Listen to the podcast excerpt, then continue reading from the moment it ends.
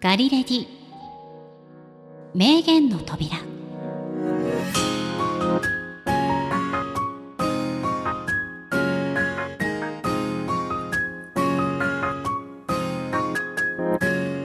ガーリーレディオポッドキャストパーソナリティの香田沙織です。今回は松岡修造さんの名言をご紹介します。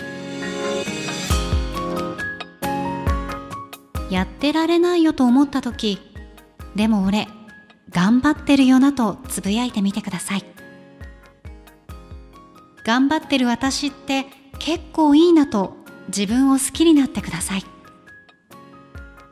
その方が生きやすくなるとは思いませんか？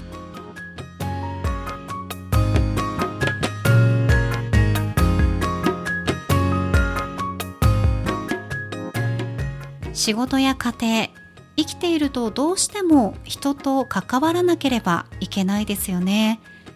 誰とも関わりたくない、一人でいたい、そういう気持ちになることも生きていればあると思います。